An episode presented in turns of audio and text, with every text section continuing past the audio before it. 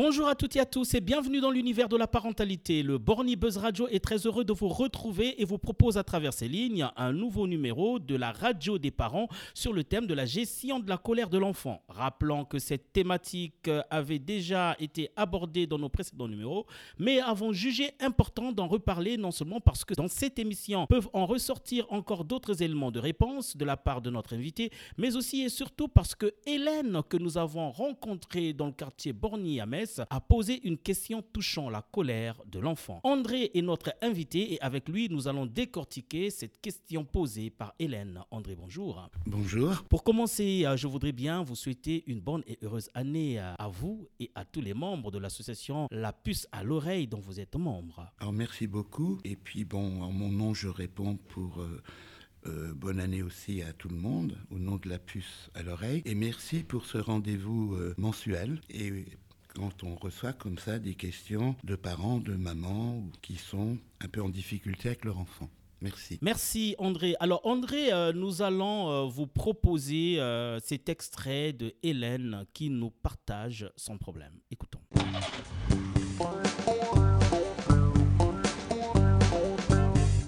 Bonjour madame. Bonjour. Vous habitez Borny ? Non, un petit village près de Borny. Et vous avez des enfants ? Deux enfants. Deux enfants de quel âge ? euh, sept et quatre ans. Alors moi, c'était essentiellement la gestion des colères des enfants.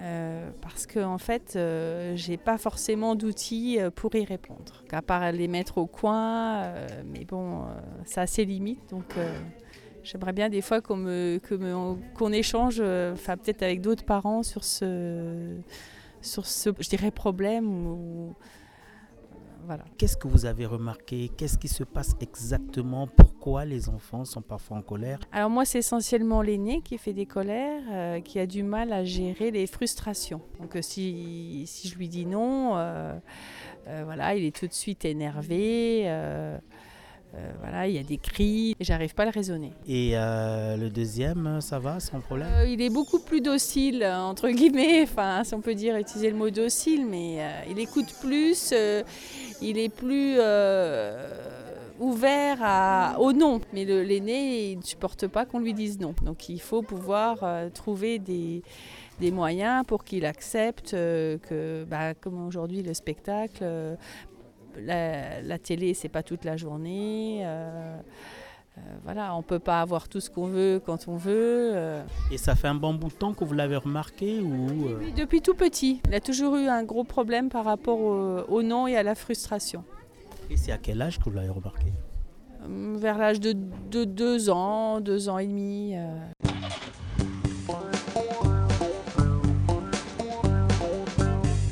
Alors André, vous venez d'écouter Hélène, Hélène qui nous fait part de son problème. Qu'en pensez-vous ? Dans cette situation, l'autorité de cette maman est mise en échec. En effet, elle n'arrive pas à trouver de solution en réponse au comportement difficile de son grand garçon âgé de sept ans. Et elle dit que cela a commencé quand il avait deux ans, deux ans et demi. Elle nous explique qu'il ne supporte pas la frustration, qu'il ne supporte pas quand elle lui dit non. Ce qu'il traduit, cet enfant, par des colères, des cris et un énervement.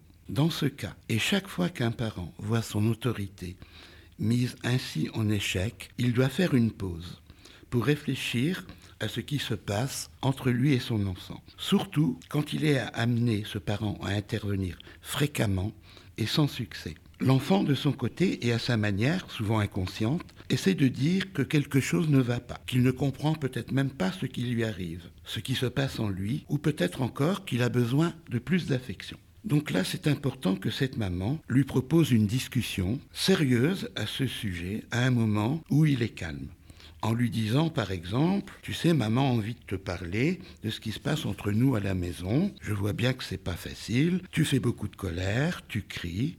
Je n'arrive pas bien à te comprendre et il m'arrive de te punir. C'est désagréable pour tout le monde, mais j'ai envie que cela change, que tu te sentes mieux, que je ne sois plus obligé de te punir aussi souvent. » Cette maman, elle trouvera ses mots à elle pour euh, lui en parler. Elle peut poursuivre en ajoutant « Tu es comme ça, je l'ai remarqué, depuis la naissance de ton petit frère. » Maman n'a peut-être pas remarqué que cela t'avait embêté. Tu me voyais beaucoup plus m'occuper de lui, le prendre dans mes bras, lui donner à manger. Alors tu as pu penser que je t'oubliais, que je ne t'aimais plus. Les petits bébés, tu sais, c'est comme ça, ils ont besoin qu'on s'occupe beaucoup d'eux.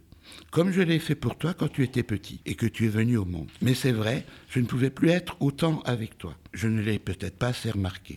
Mais tu sais, je t'aimais aussi, mais d'une autre façon. Euh, à trois ans, tu n'avais pas les mots pour le dire à, à maman. Alors, peut-être que tu dirigeais ta colère contre moi. Tu le faisais par des cris, des colères, des refus. Autre remarque, il se peut aussi que certains événements se soient produits au sein de la famille.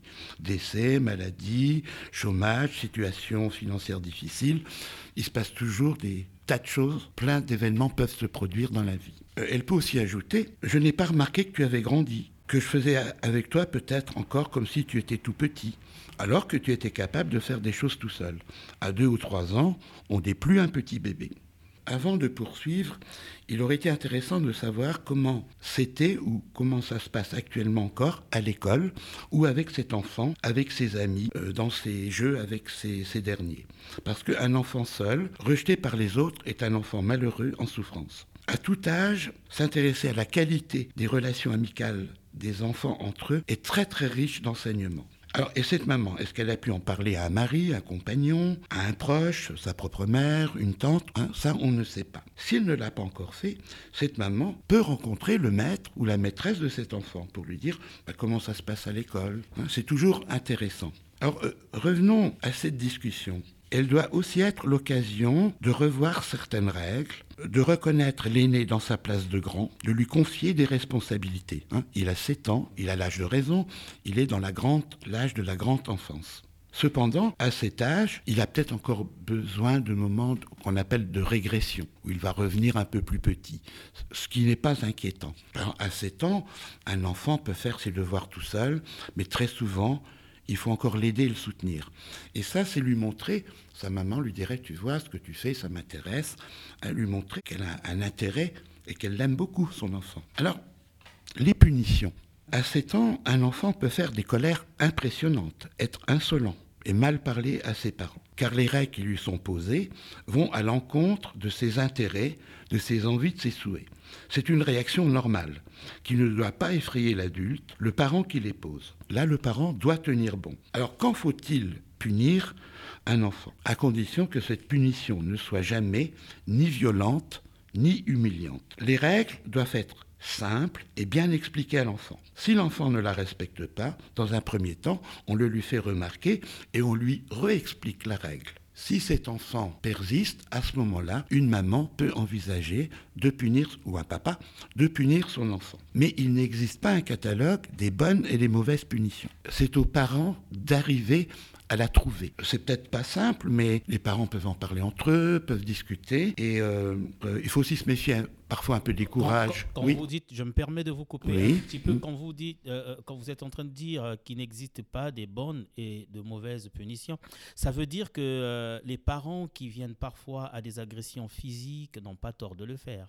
Euh, j'ai dit un peu avant que, à condition qu'elle ne soit jamais violente ni humiliante pour l'enfant, il ne faut pas rabaisser l'enfant, hein, surtout pas, mais lui dire, écoute, là, tu as dépassé euh, des limites, moi je ne peux plus accepter que tu fasses cela. Et tenir bon, être très très ferme. Et si l'enfant recommence, après lui avoir réexpliqué les règles, on peut lui dire bah, « tu vas aller un petit peu dans ta chambre » ou « papa et maman » ou « maman, eh ben, je vais te punir ». Alors bon, c'est là à la, cette maman ou aux parents de trouver.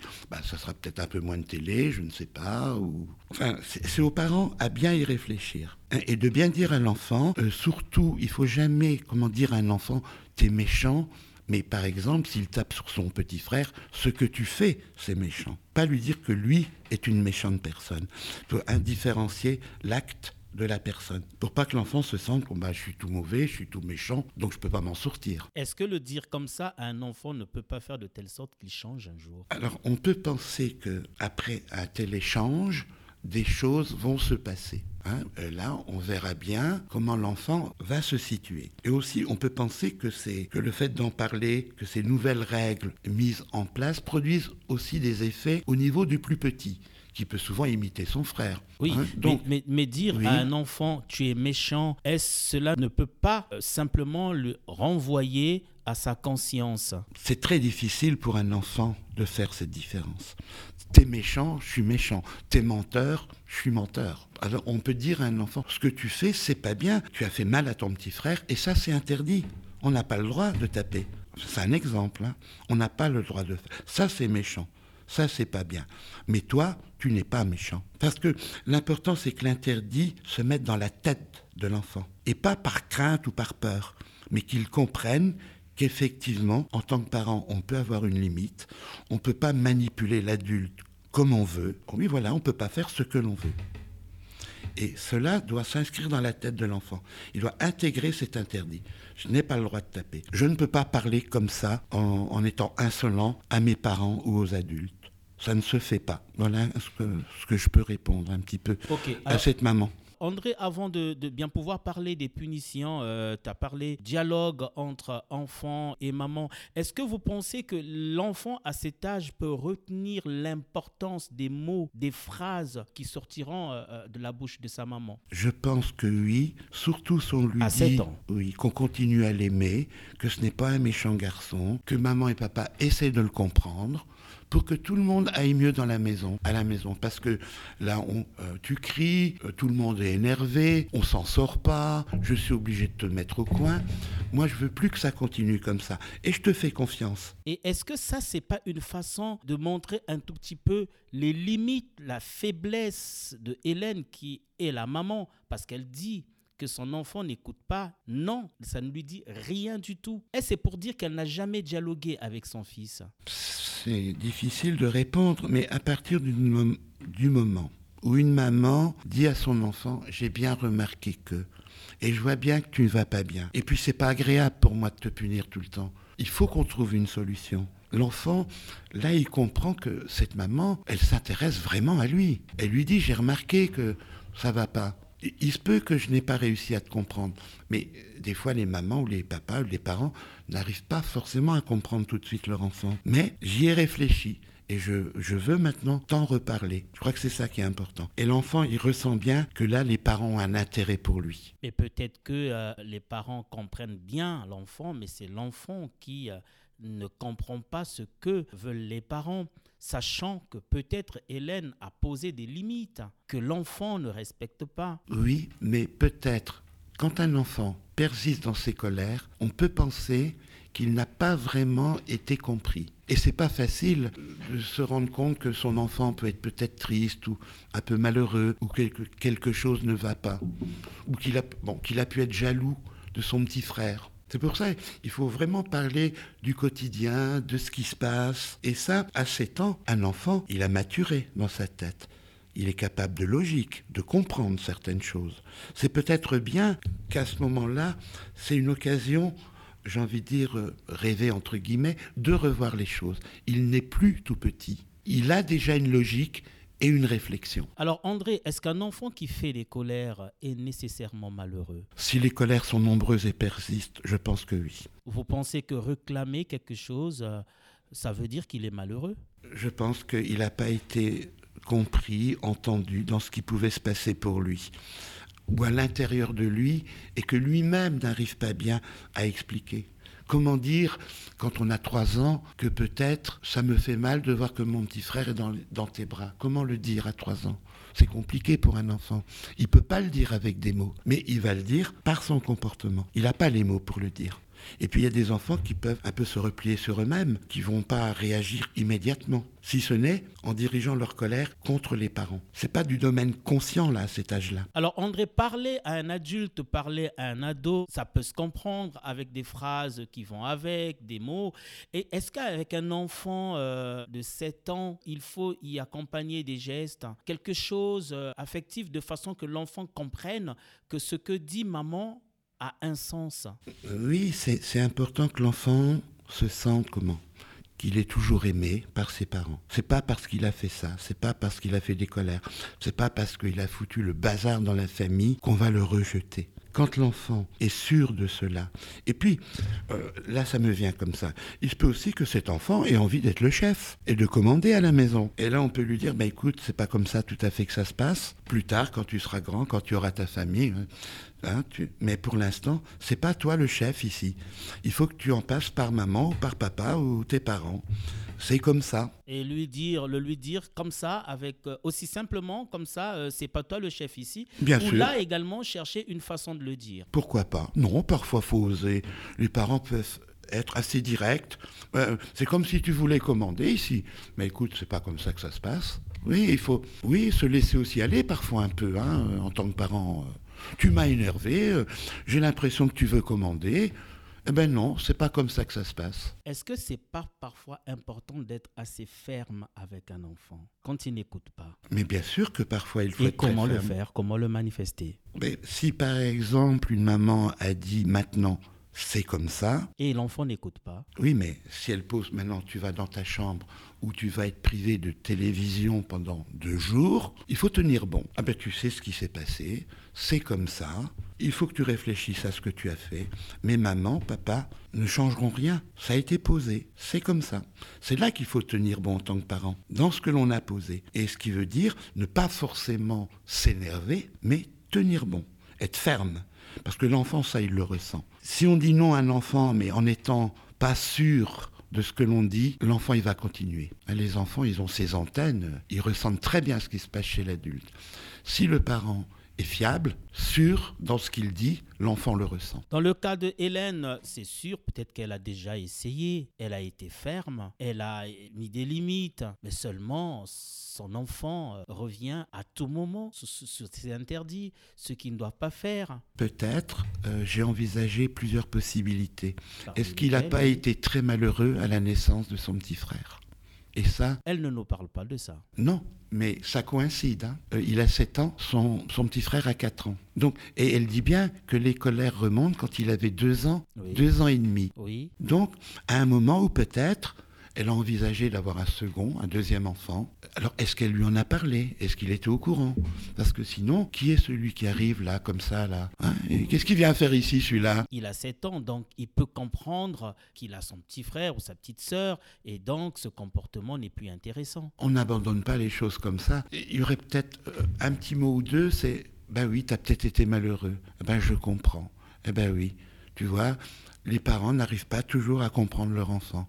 Mais maintenant que je t'en reparle, tu vois, ben, j'y ai pensé, j'y ai réfléchi. Mais on, on ne peut que faire comme ça, on n'est jamais vraiment sûr non plus. Mais il faut trouver des entrées pour pouvoir parler à son enfant sur ce qui s'est passé. Voilà comment je répondrai. Alors, à noter ce que vous avez dit, euh, donc euh, il faut beaucoup communiquer. Euh, on peut euh, se dire que la communication, c'est, c'est peut-être la base de la réussite entre parents et enfants, de façon à faire face à ce genre de situation. Certainement. Certainement. Avant de terminer, vous avez parlé de l'autorité de la maman qui est mise en échec. Oui. Quand vous dites ça comme ça, l'autorité de Hélène est mise en échec, c'est quoi exactement ? Je veux bien comprendre parce qu'on a fait un pont, mais je veux bien comprendre à quel niveau précisément vous pensez que c'est un échec. Cette maman le, le dit bien quand elle dit « mais ça fait depuis qu'il a... » Deux ans, donc cinq ans après, le comportement de cet enfant n'a pas changé. Mais donc, elle n'a pas dit qu'elle n'a jamais arrêté. Hein. Elle continue à faire quelque chose. Oui, et pourtant, ça ne produit pas d'effet. Donc, c'est pour ça, peut-être un peu maladroitement, je dis que l'autorité hein, de cette maman est en échec. Tout ce que je fais, je le punis, j'essaie de le comprendre, ça ne marche pas. Donc, hein, c'est pas comme si c'était une colère qui avait eu lieu il y a une semaine ou deux semaines.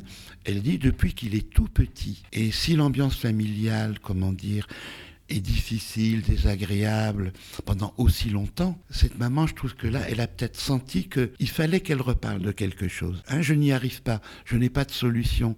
J'aimerais bien pou- pouvoir en parler avec d'autres parents, ce qui est aussi une bonne chose parfois. Alors c'est vrai que le mot échec est, est peut-être un, un peu fort, hein, c'est pour ça que j'ai dit que l'autorité de cette maman était mise en échec. Ok. Alors André, pour terminer, euh, Hélène a, a parlé à, à son fils et euh, communique régulièrement avec lui. Euh, ça n'a pas marché. Quelques punitions, pas de résultats positifs. Et s'il y a un conseil à lui donner, qu'allez-vous lui dire ? Cette maman, elle a réalisé quelque chose. Elle, elle se dit « ça ne va pas ». Donc on peut penser qu'elle a envie vraiment que cela change à la maison. D'ailleurs, elle a posé la question. Et voilà. Oui. Donc ça, c'est déjà le plus important. Oui, on parlait déjà, ah, partagé. Quand, quand oui. une maman vient dire « eh ben, je ne m'en sors pas ». Et puis ça fait depuis cinq ans que c'est très difficile. Donc, j'aimerais bien pouvoir faire en sorte que ça se passe autrement. Et ça, elle peut le dire aussi à son garçon. Maman, elle a envie que ça change. Et c'est parce que je t'aime que je te dis ça. C'est pas pour t'embêter, mais c'est parce que je tiens à toi et puis que... Donc, en, en parlant à l'enfant, toujours dire que maman t'aime beaucoup. Parfois le rappeler. Bon, pas, toujours, toutes les deux, le pas toutes les deux secondes, mais à sept ans, on peut encore se dire, est-ce que papa et maman, ils m'aiment vraiment ? euh, Ils me punissent, ils me mettent au coin, est-ce que je ne suis pas un mauvais enfant ? Je ne vaux rien. Enfin, on ne sait pas comment, tout ce qu'il peut y avoir dans la tête d'un enfant. Donc un petit rappel, parfois, ça peut sécuriser l'enfant. Merci beaucoup André, merci d'avoir accepté l'invitation de Borny Buzz. Et c'est donc par là que nous mettons un terme à cette émission. André était avec nous et vous pouvez nous contacter au zéro trois quatre-vingt-sept trente-sept zéro huit soixante-dix-huit si vous avez des questions à poser.